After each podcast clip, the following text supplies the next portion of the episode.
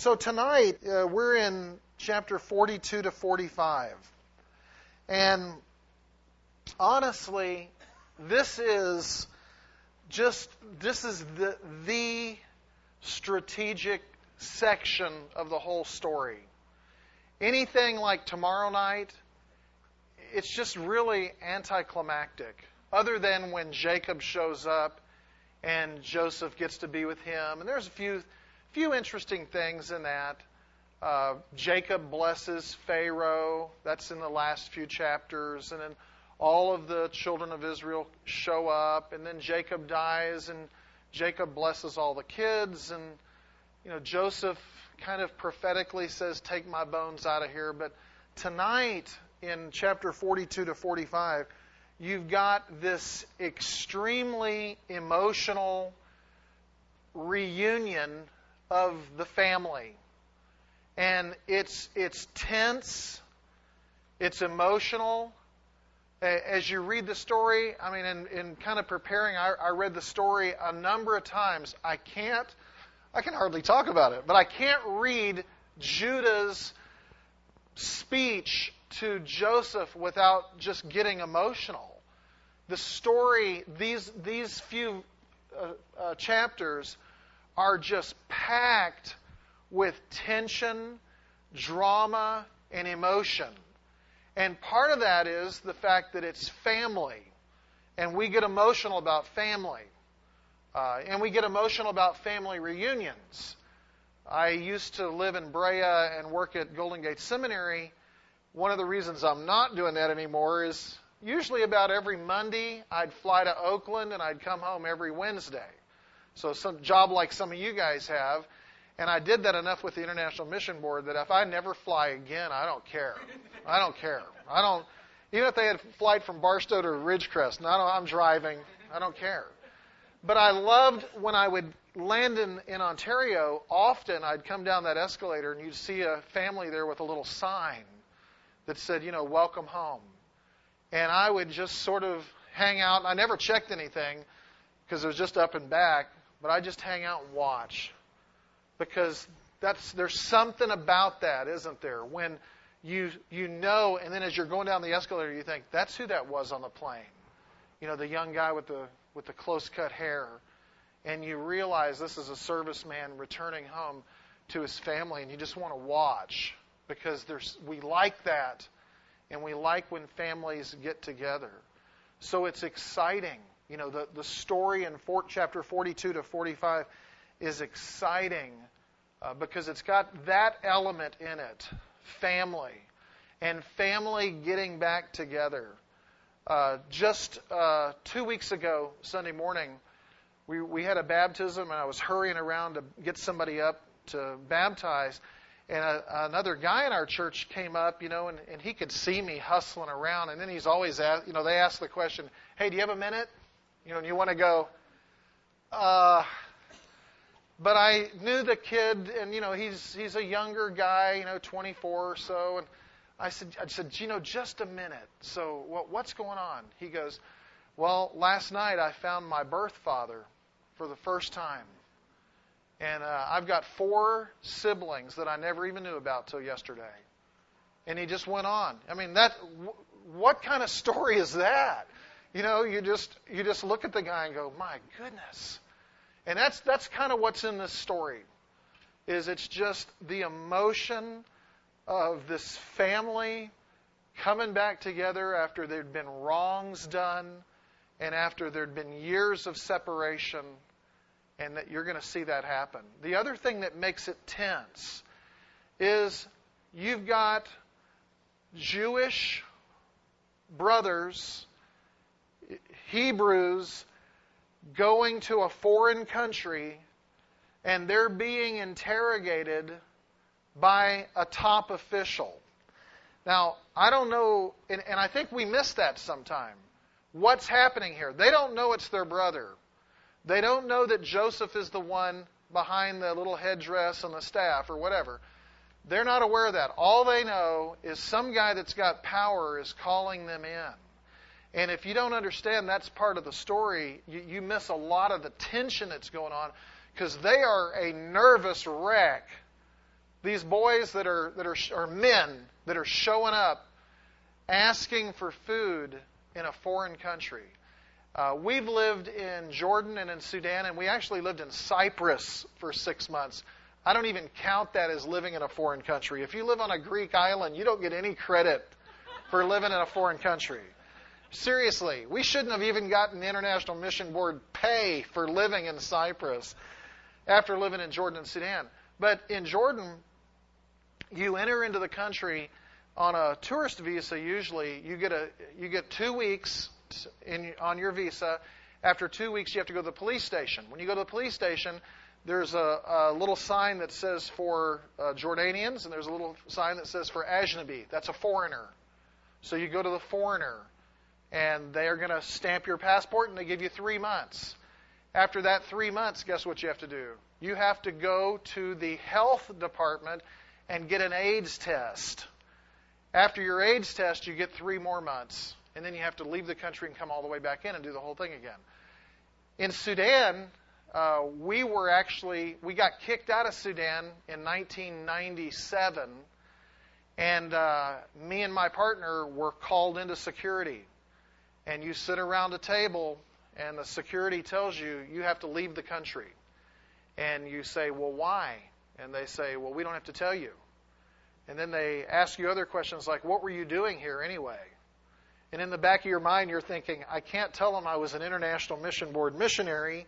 because we weren't there on a missionary platform. In fact, I hope nobody's recording this because, yeah, because we're in a lot of countries that we're not there on, on missionary platforms. And so they kept asking, you know, what are you really doing here? Why are you here? Why are you really here? And that's, you talk about tense.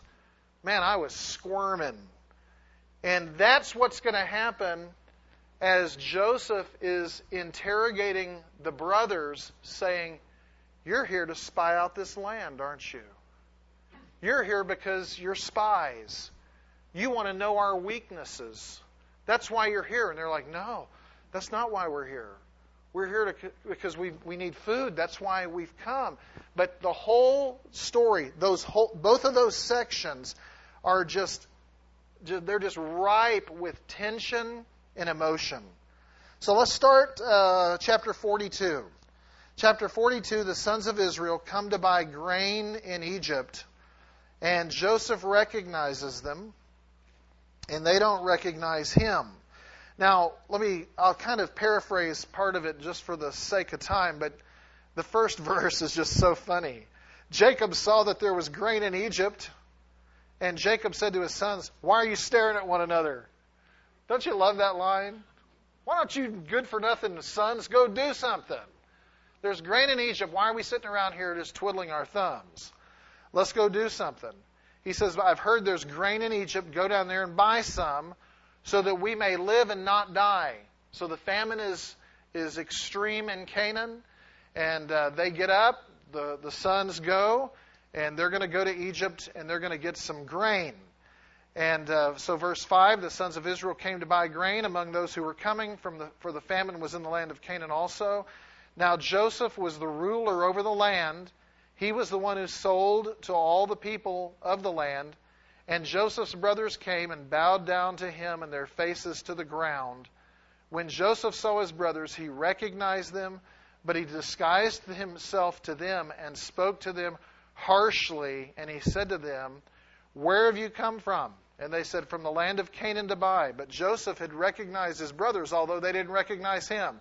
And Joseph remembered his dreams there in verse 9, which he'd had about them. And he said to them, You're spies. You've come to look at the undefended parts of our land. They said, No. No, we came to buy food. We're all the sons of one man. We're honest men. We're not spies. He says, No, you've come to look at the undefended parts of the land. And they said, No, we're 12 brothers in all, the sons of one man of the land of Canaan. Our youngest is with him, and one is no more. And Joseph said, If it's as you said, uh, if it's as I said you, you're spies, by this you'll be tested. By the life of Pharaoh, you'll go from this place. You will not go from this place unless your younger brother comes here. And so he decides that they're going to have to go home and they're going to have to bring the younger brother back. Well, one of the questions you might ask is, you know, why is Joseph so harsh with the brothers? And secondly, you could ask, why is he so easy on them? So now Joseph, the tables are completely turned. He's not the boy that's down in the pit anymore. In fact, if you want to know what happened in the pit, look down in verse 21 because it's going to be even a little more detail. Oh, and I've even got that one in your notes. While he's lowered into the pit, and they figure this out later because um, as he tells them to return, he's going to keep one of them while the brothers go back. Uh, but they give a little more detail. When Joseph's thrown into the pit and sold initially, you don't hear much out of Joseph, do you? But now the brothers say, once they realize that they're in trouble, once they realize they're going to have to leave somebody there, go back and get Benjamin and come back to Egypt, the brothers say, now we know that we're being punished because of what we did. Verse 21 Truly we're guilty concerning our brother because we saw the distress of his soul when he pleaded with us Yet we would not listen. Therefore, dist- this distress has come upon us. I'll come back to that in just a second. But so, so Joseph was pleading with them. It wasn't like he just said, Yes, whatever you'd like to do to me, just lower me down. No, he's like, Don't do this! Don't! Why would you do this to me? What have I done to you guys? And he's just distressed. They lower him down, they sell him. Now the tables are turned. So one thing you might say is, well, why is he being so harsh to his brothers? After all, he's supposed to be a good Christian and everything, isn't he? Well, one reason is he's got to figure out have they truly changed? And there's some wisdom in if you have been wronged, not just having the status quo the next day. There, there may need to be some time for you to figure out if things now are right. And I think that's one reason why he's doing what he's doing to find out have these guys changed, or if they had the chance, would they still leave him on the side of the road? And in fact, uh, we'll get to it in a couple of chapters. I'm not, you know, we'll, we'll get to that when he's when he's talking about whether Benjamin's going to stay after he finds the cup with Benjamin. But one thing, one reason why he's so harsh with him, I think, is he's just trying to make sure are they different? Has anything changed? And again, I think there's some wisdom if you, even for us today, little theme, if somebody's wronged you, I don't think it's ungodly not to give a little space to make sure you're not going to get thrown under the bus again. Does that make sense? For instance, um, we had a really awkward situation at our church a few years ago. I'm sure nothing like that ever happens here. But uh, we had a lady that was a leader in our church, and she and her husband on our praise team. And um, one uh, Saturday, I knew that there was a little bit of, you know, a little issue in the marriage. Uh, one Saturday, she came by our house and said she was going to leave her husband. And I said, okay, you know, I know what's happening there, and I know that he had been unfaithful. And I said, you know, you you have grounds biblically. I don't know that you need to make that decision today that you're going to divorce, but I would just say, why don't we meet? Let's let's talk. Let's have a separation. And she's like, okay. And uh, but one of the things she said later was, if I leave him, how long do I have to wait till I go with another guy? So right away there was like flag, you know. Well, about a month later, her husband was on one side of the auditorium and she was on the other side with her boyfriend. And so we had to deal with it. She's a member of our church. She's on our leadership team, and we dealt with it. And uh, the the new boyfriend did a like a that was right before emails, and that guy sent out like mass letters to everybody in the church. What a bad guy I was. They left the church. They went. They divorced, and she married the other guy, and they moved away. Well, fast forward like ten years. I'm preaching down at the Bryant Street Baptist Church in Yucaipa, and who do I see in the back of the room but that lady? And then she says, Do you and Merla, my wife, do you guys want to go to lunch? And we're kind of like, I don't know. Like now? You know, today? Well, why don't we do that next week? You know, if you want to come back, you know. So you just kind of play it a little easy. And, uh, you know, we did have lunch with her later, and, you know, at least there's communication even today. That's just been a few years ago. Um, but, uh, yeah, there's no. I think one reason he's being harsh is he's want to say, are these guys different? 20 years later, would they still throw me under the bus? And then you can ask yourself, why isn't he harsher? Because now, guess what? Everybody thinks he's dead. He could kill all of them, and no one would ever know that Joseph did it. Because Joseph's where? He's dead. That's what they've told. So he could get away with it. Did you ever hear, uh, you know, from Plato in the Republic? He's got an interesting story called The Shepherd of Gyges, and it's a story about a guy that there's an earthquake, and in the earthquake it opens up, and there's a bronze statue of a guy on a horse, and on the guy's ring is, or on the guy's hand is a ring, and this little shepherd finds out if he takes the ring off, it's kind of like Lord of the Rings. He puts it on, he, and as he turns the ring and plays with it around the campfire, the people start talking like he's invisible. And so then he decides, hey, that works pretty good. If I can be invisible, what can I get away with?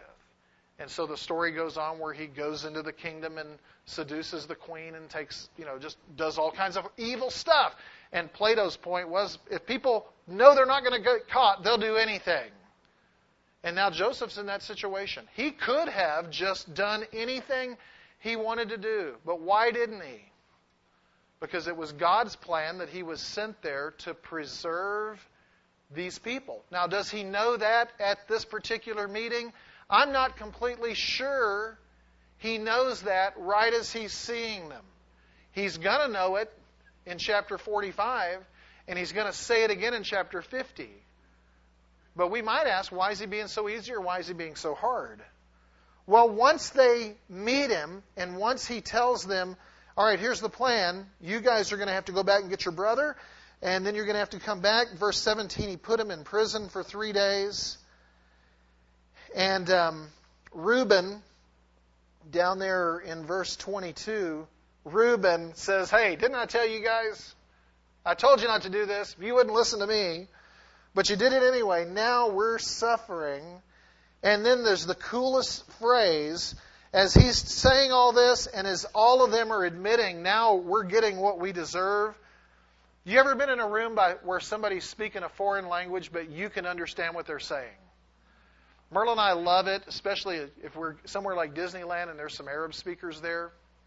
They have no clue, you know, that we could even understand and, until you reply to something they're saying or you laugh at one of their jokes.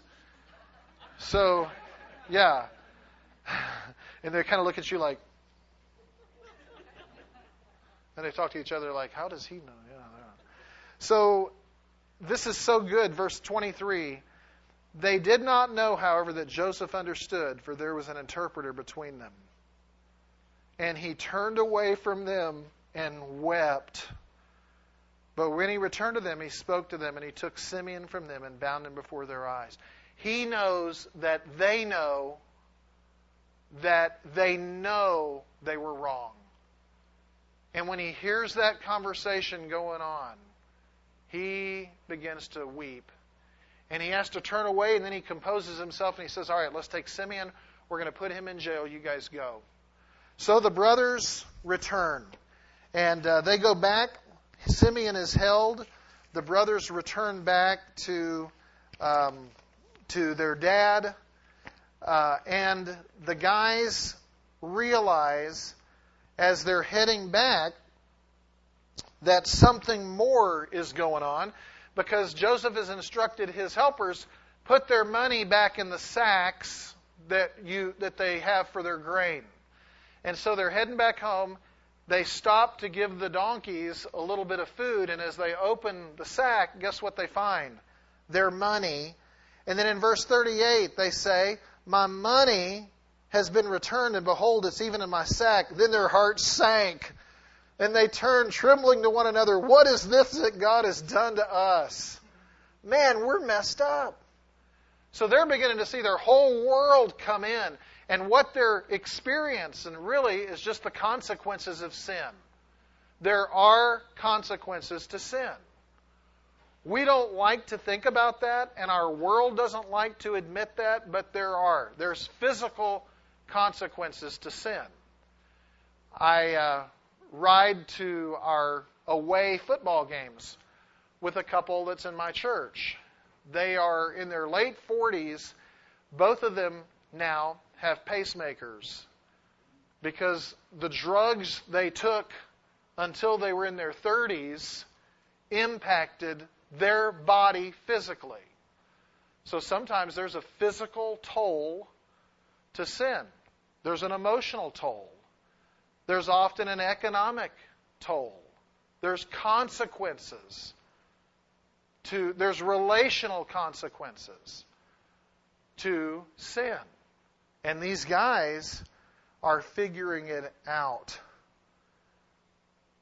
One of my professors at Southwestern was a guy named Jack MacGorman, and he was a Greek professor, and uh, I guess I I guess I got a C in that class, but he was he was really more of a just a mentor to all of us, and he was raised on a farm, and I remember him telling us a story about being raised on a farm and the farm having a a bin that held corn and he said that on the farm, occasionally a rat would get in to the bin and start eating the corn. And so he and his dad would take these rat traps and they would catch the rat, you know, in the trap as it was in the corn bin. And he said he always remembered, never forgot it, that after they caught a rat, that he and his dad would have to take the trap, they would have to boil it, put it in like a boiling pot, and get every piece of the rat off of the trap because he said a second rat would never go into a trap that had a piece of his brother in it. And so they had to totally clean it. And then he would sit with his hands on the desk and he would just say, Oh, oh, if people were as intelligent as rats. that how often we watch somebody get into something and we just follow and we just follow and we just follow. Say, it's not going to happen to me. It's not going to happen to me. And it does. And there's consequences to sin. And the boys are figuring this out. Well, they get home, and uh, when they get home, they uh, they tell their dad what's going on. And a couple of things happen there. Uh, one of them is in verses 36 to 38. You see Jacob, who is like depressed.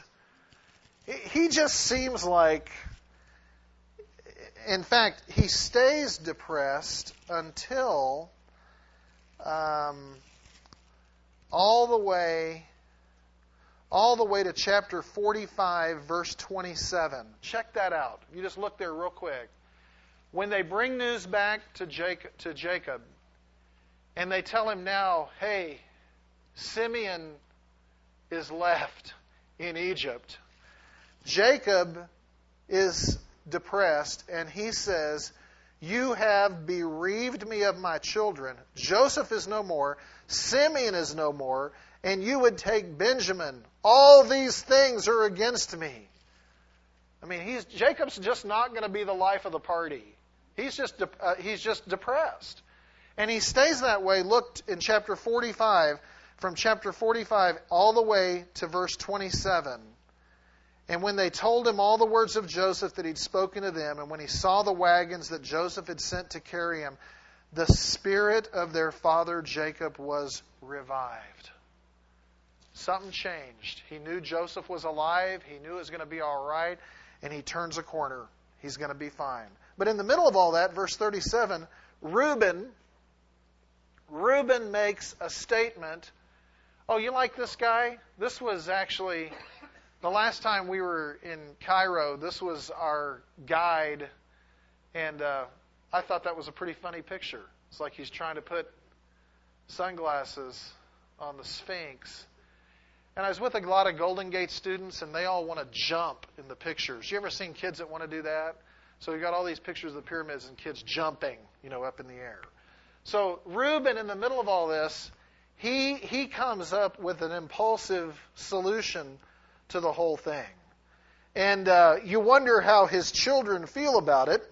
Because Reuben says to the father, Look, you may put my two sons to death if I don't bring him back to you. put him in my care, and I will return him to you. And you wonder if his own boys are in the background going, You know, who's he talking about? Speak for yourself, Dad.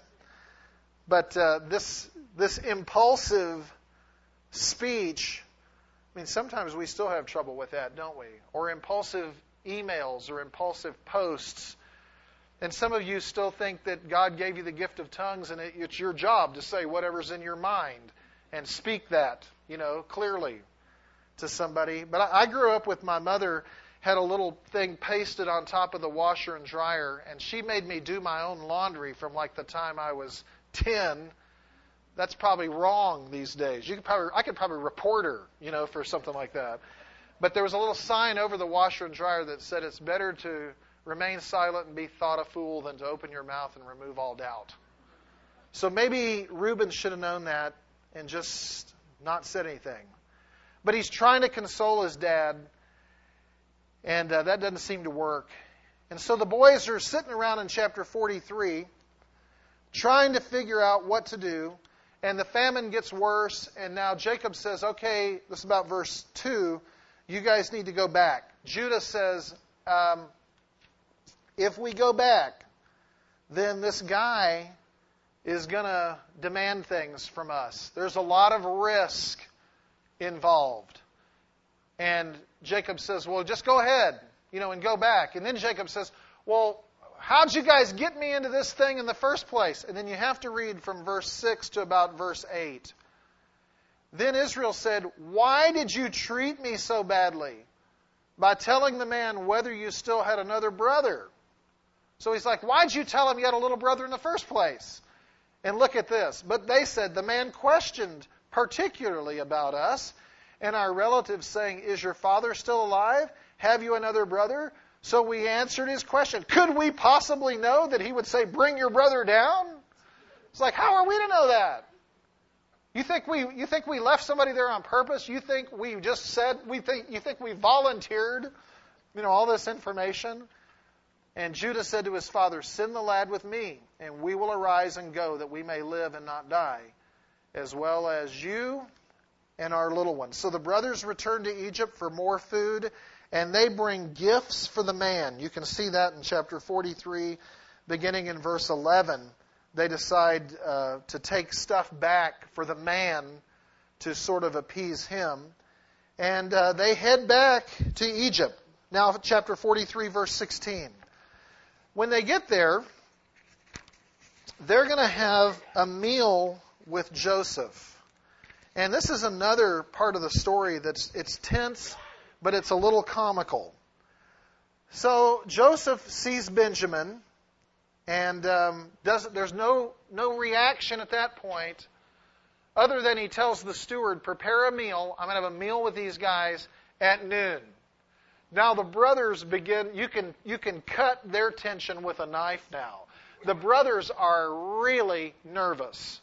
And they go to the steward of the house, and the, and the brothers say, um, if, there's, if this has anything to do with uh, what we have done before, we brought the stuff back. And look at look in verse 18. The brothers are afraid because they were brought to Joseph's house, they said, It's because of the money that was returned in our sacks the first time that we're being brought in, that he may seek occasion against us to fall upon us, take us for slaves, and what else? With our donkeys. This shows what hicks they really are. Like Joseph needs their donkeys. But you know, they're coming out of Canaan. They're not from the big city. They're not from a big empire like Egypt. And what they're concerned about is he wants to make us slaves. And we've got some pretty good donkeys out there. I bet, I bet he wants those donkeys. So they tell the steward at the door, you know, if this has anything to do with what happened before, look, we brought back twice as much money. And the steward tells them, chapter 43, verse 23, Be at ease. Don't be afraid. Your God uh, and the God of your fathers given your treasure back in your sacks. And so they uh, they have this meal, but they dine separately from Joseph, which is not unusual even today in the Middle East. Merle and I have had meals where we've had meals where I went with the men and she went with the women. We've had meals where it was just us and our family in a room while the other family served us. So there's awkward things that can happen, but this one is the way it is because it says that verse uh, look down verse 32, chapter 44 32 that eating with a Hebrew was loathsome. That's a great word, isn't it? Use that on your friends. That's just loathsome to me. It's loathsome. In fact, that word's going to come up again when, and tomorrow, when the uh, children of Israel come into the land, and Joseph is going to brief them on how do you, how things work in Egypt. Because remember last night? He's culturally adept. He knows the rules. And so he's not going to break the rule right now and have a loathsome dinner with somebody. And when the children of Israel come and they bring their sheep and their cattle, he says, when Pharaoh asks you what you guys do, tell him that you're herdsmen. So he's, he's basically saying, don't tell him everything. And that's what we had to do all the time in the Middle East. And while I was sitting in that security office, when they were asking me what I did, and I said, Well, we do schools and relief projects in eastern Sudan. He says, What do you really do? And what he, what he wanted me to say is, I get a check from the International Mission Board, but I wasn't going to say that. I just kept my line. I do schools. So I'm telling the truth. So Joseph says, Tell Pharaoh that you guys are herdsmen why? Because the shepherding sheep was loathsome to the Egyptians. You're going to see that word come up again. So, took a long route on that, didn't I? Uh, so the end verse, uh, chapter 43, Joseph seats the fellas in chronological order, and they're looking around going, This is a weird coincidence, isn't it? We're seated from the oldest to the youngest. He brings them stuff from his table, and he brings Benjamin more than the rest. And then in chapter 44, he says, All right, now it's time to go. And so you guys are going to get on the donkeys, and you're going to take your sacks, and at first light, you're going to go. And so they head out. There's only the only thing going on, though, is there's one final trick that's about to be played on them. The ultimate trick. And this is where I'm wondering, even at this point, is it Joseph's desire to just save Benjamin? Because think about it. What's going to happen now is he gives them their sack with their grain, and he puts the money back in everybody's sack, but he takes his cup and he sticks that in Benjamin's sack. And then later on, when they come back, he's, he's going to find that. And the deal is going to be I will take the guy. Okay, so let's just keep going with the story. All right? So, they, they get their sacks, they get on their donkeys, they head back to Jacob. And it's, it's so, it's, it's such a bad trick that it says that right as they got to the edge of the city, so you can imagine these, these guys. They're on their donkeys, you know, come on, you know, looking around, and it's the lights coming up, so they're heading east, they're heading into the sun, and they get just to the edge of town and they're looking back and they're like, whew, we made it. We got, we've got Simeon. Benjamin's with us. We're on the edge of town. Don't you kind of judge things like that? You think, if I could just get out of town, I think I've got it. Then Joseph tells his steward, hunt them down and bring them back and say, How could you return good for evil? And haul those guys back to me. And so he does. And in chapter 44, verse 1 to 13, oh, yeah, we're, gonna, we're getting there. Chapter 44, 1 to 13, he, uh, they overtake him in verse 6, and uh, they accuse them of, you know, of stealing something, and they said, no, you know, we're not, we, we, we haven't done anything like that. And um, they get back, and they said, look, okay, whoever took it, then they can be your slave.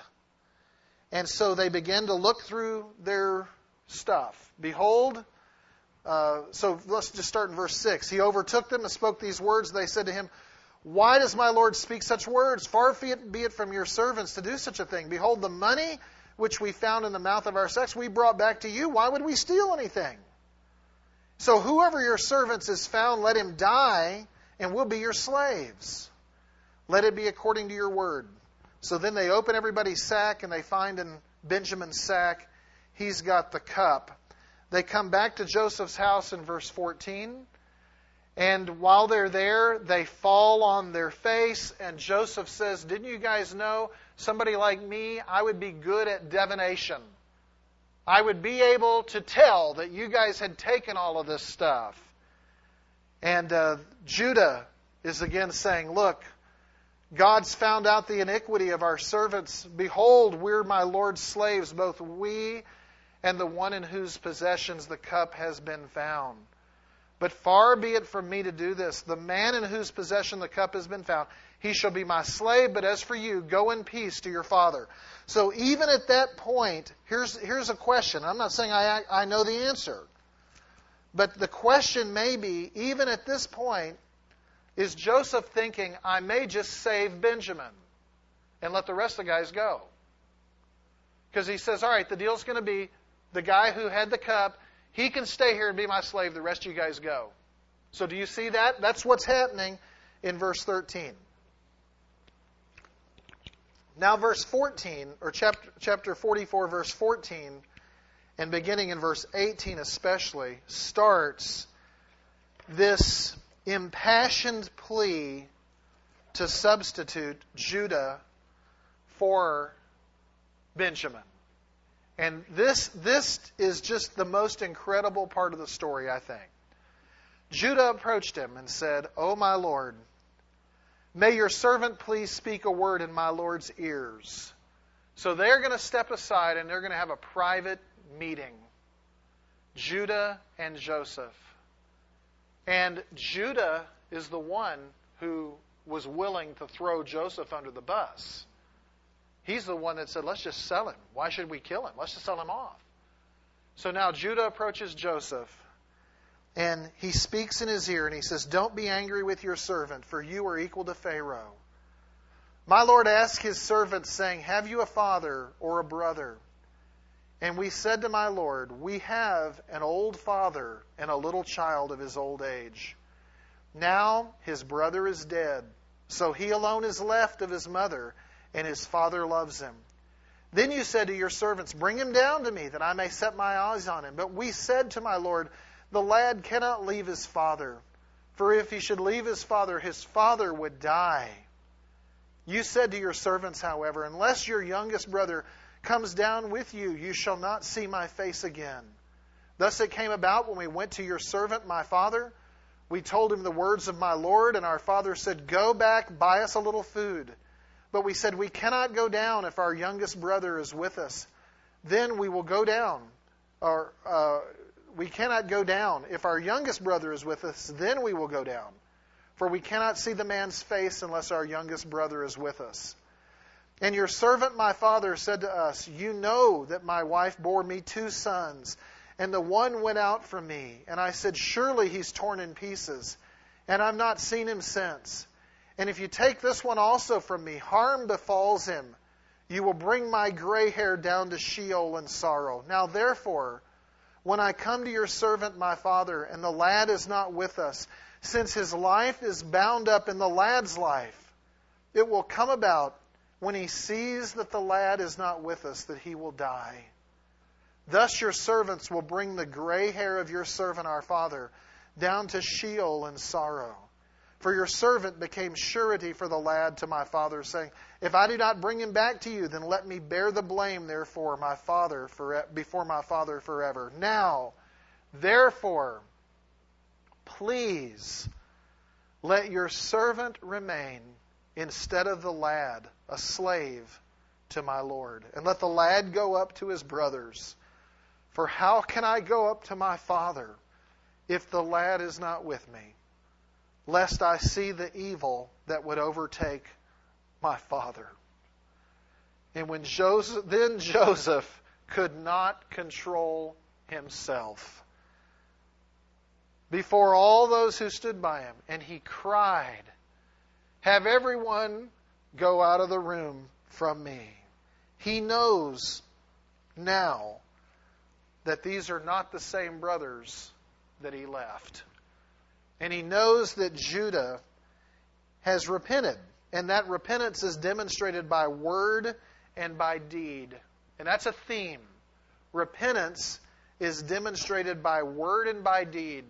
When you come to Christ, that's made known not just by your testimony, but by the way you behave. It was the old preacher Spurgeon that said, when a man comes to Christ, the, hu- the, the wife gets a better husband, the kids get a better parent, the employer gets a better employee, and the dog gets a better master. And that's it. Repentance is demonstrated by word and by deed. And sometimes we're pretty good at segmenting our life, aren't we? We'll do church really well, and then we go back out to wherever we work or we go to school or whatever, and then that's another segment. We don't really have to do that there. We're pretty good sometimes at wearing the T-shirts. I remember when uh, I was a kid, we'd go to Yosemite. How do you guys get to Yosemite from here anyway? Do you go the back way or do you go you go around of time of year and where you want to go, I guess? But remember, they used to have those shirts that said "Go climb a rock, Yosemite Mountaineering School." I thought those were the the, the coolest shirts. So I got a shirt. I wore it. I didn't know how to climb any rocks. I don't even want to climb any rocks. That looks that looks dangerous. But I was pretty good wearing the shirt. Looked like it, but I, nothing about me said that I knew how to do anything about that. I'm doing some stuff on grace when I get back to Barstow. I just wanted to read you this, and then I'll. I think I'm I'm almost. I'll cut to the end here before long. Um, so talking about talking about repentance is demonstrated by word and deed. Uh, when I was in seminary years ago, that's the dark ages before we had computers. Yeah, remember that? You had to actually go to the library and look up books.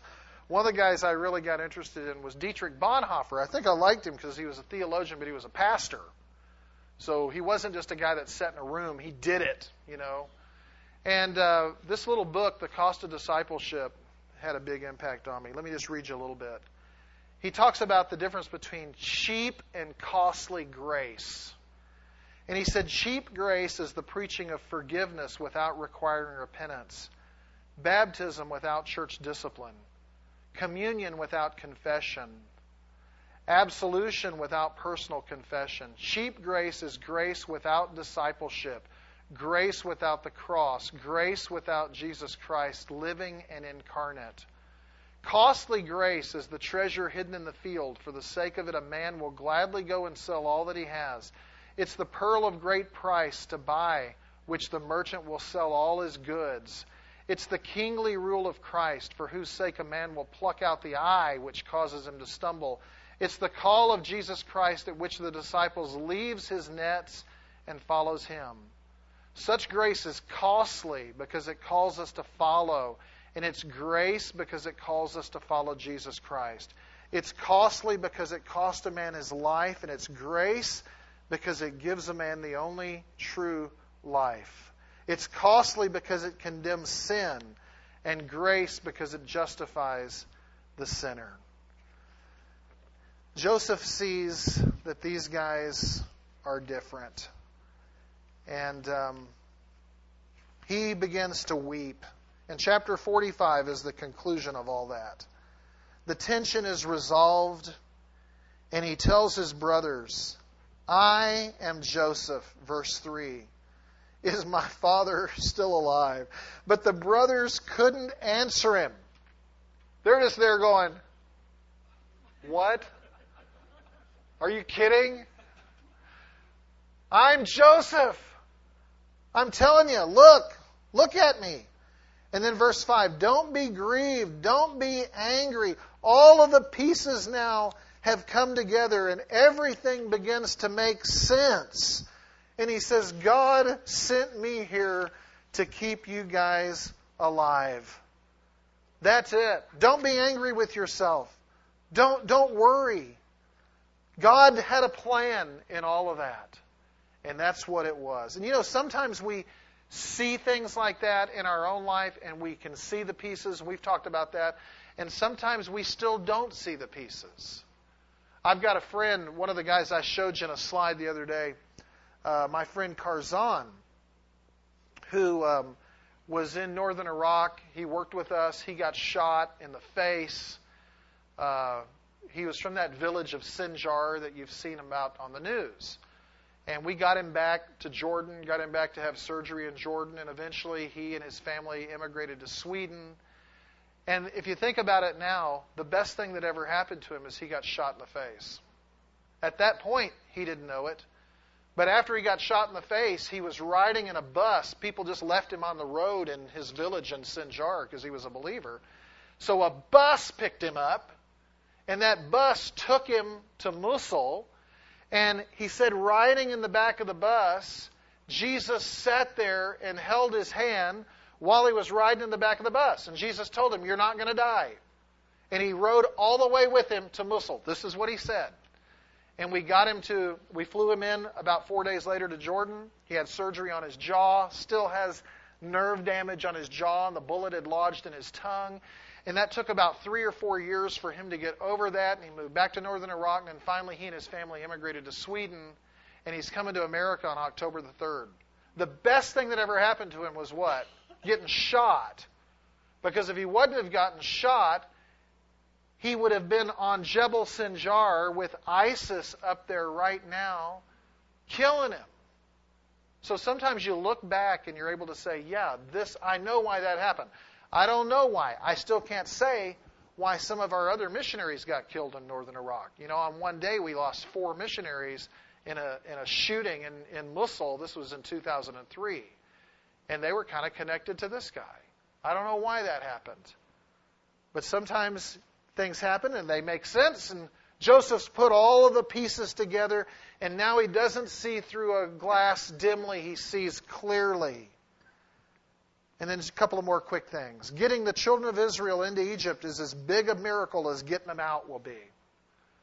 All of that from chapter 37 to chapter 50 is all about getting people and preserving God's plan and moving them forward. God's headed to the finish line. His plan in history is going to be fulfilled.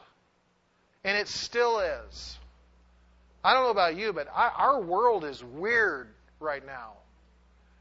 And, you know, I listened today and saw news on what we're planning to do in the Middle East. That's a weird strategy. I don't know where you are politically, and I don't, I don't think it's a political issue. I live there. It's, it's weird to think we're going to arm rebels in Syria to fight the Islamic State of Syria and the Levant. And the rebels we're arming are kind of Al Qaeda people and they're fighting guys that are worse than Al Qaeda. And then probably after they fight them, they're going to take that stuff and, and fight us. And you just kind of go, I don't understand. And then you see that we're going to send troops to West Africa to deal with Ebola. okay, that's that makes sense. I mean, you just kind of watch the world and you just think, can it? It's just crazy. And there's times where you just think, this thing's just weird. It's out of control. And then it, and the reality, though, is guess what? God's not, God's not surprised by any of it. It's not a, he's not shocked, going, whew, never saw that one coming, you know? Because his plan and his goal is going to be fulfilled. And just like he moved all of the children of Israel into Egypt, he's going to move them all out so that they can go back into the promised land. And that's his plan. And that's God, God's plan is going to happen. God's not surprised by your circumstances. And as a follower of Jesus, as a follower of Jesus, isn't it cool to know you can rest and you can trust in that? And you can hang on to seeking first the kingdom of God and his righteousness. And you can hang on that we know without a dream, without any sort of weird revelation, but from God's sure, infallible, inerrant word, that we can know that God causes all things to work together for good to those who love God, who are called according to his purpose. All right, well, just bow your head for just a second.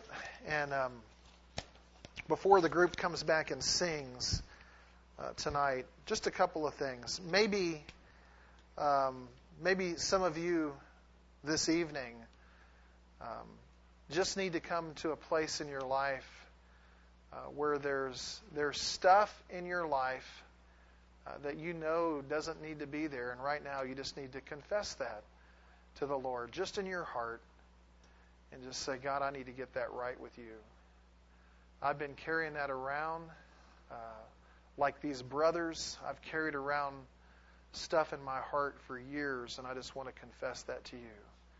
Maybe some of you that are in the middle of a battle uh, going on in your heart, and you just need to, to make a statement in your heart to the Lord that says, Lord, I don't understand all this right now, but I'm going to trust you, and I'm going to lean on you, and I'm going to lean on your word. Let me pray, and then after that, I think we're going to just be led in, in song again, and I'll turn it back over to, to Pastor Bill. Father, thank you for your word. Thank you for truth. Thank you for uh, just the hope that we get from this story. Thank you that you love us, that your grace is enough, that you forgive us, that you receive us, and that we can hope in you and that nothing going on is a surprise to you and that your, your purpose and your plan is going to be fulfilled. Thank you for this night. We pray in Jesus' name.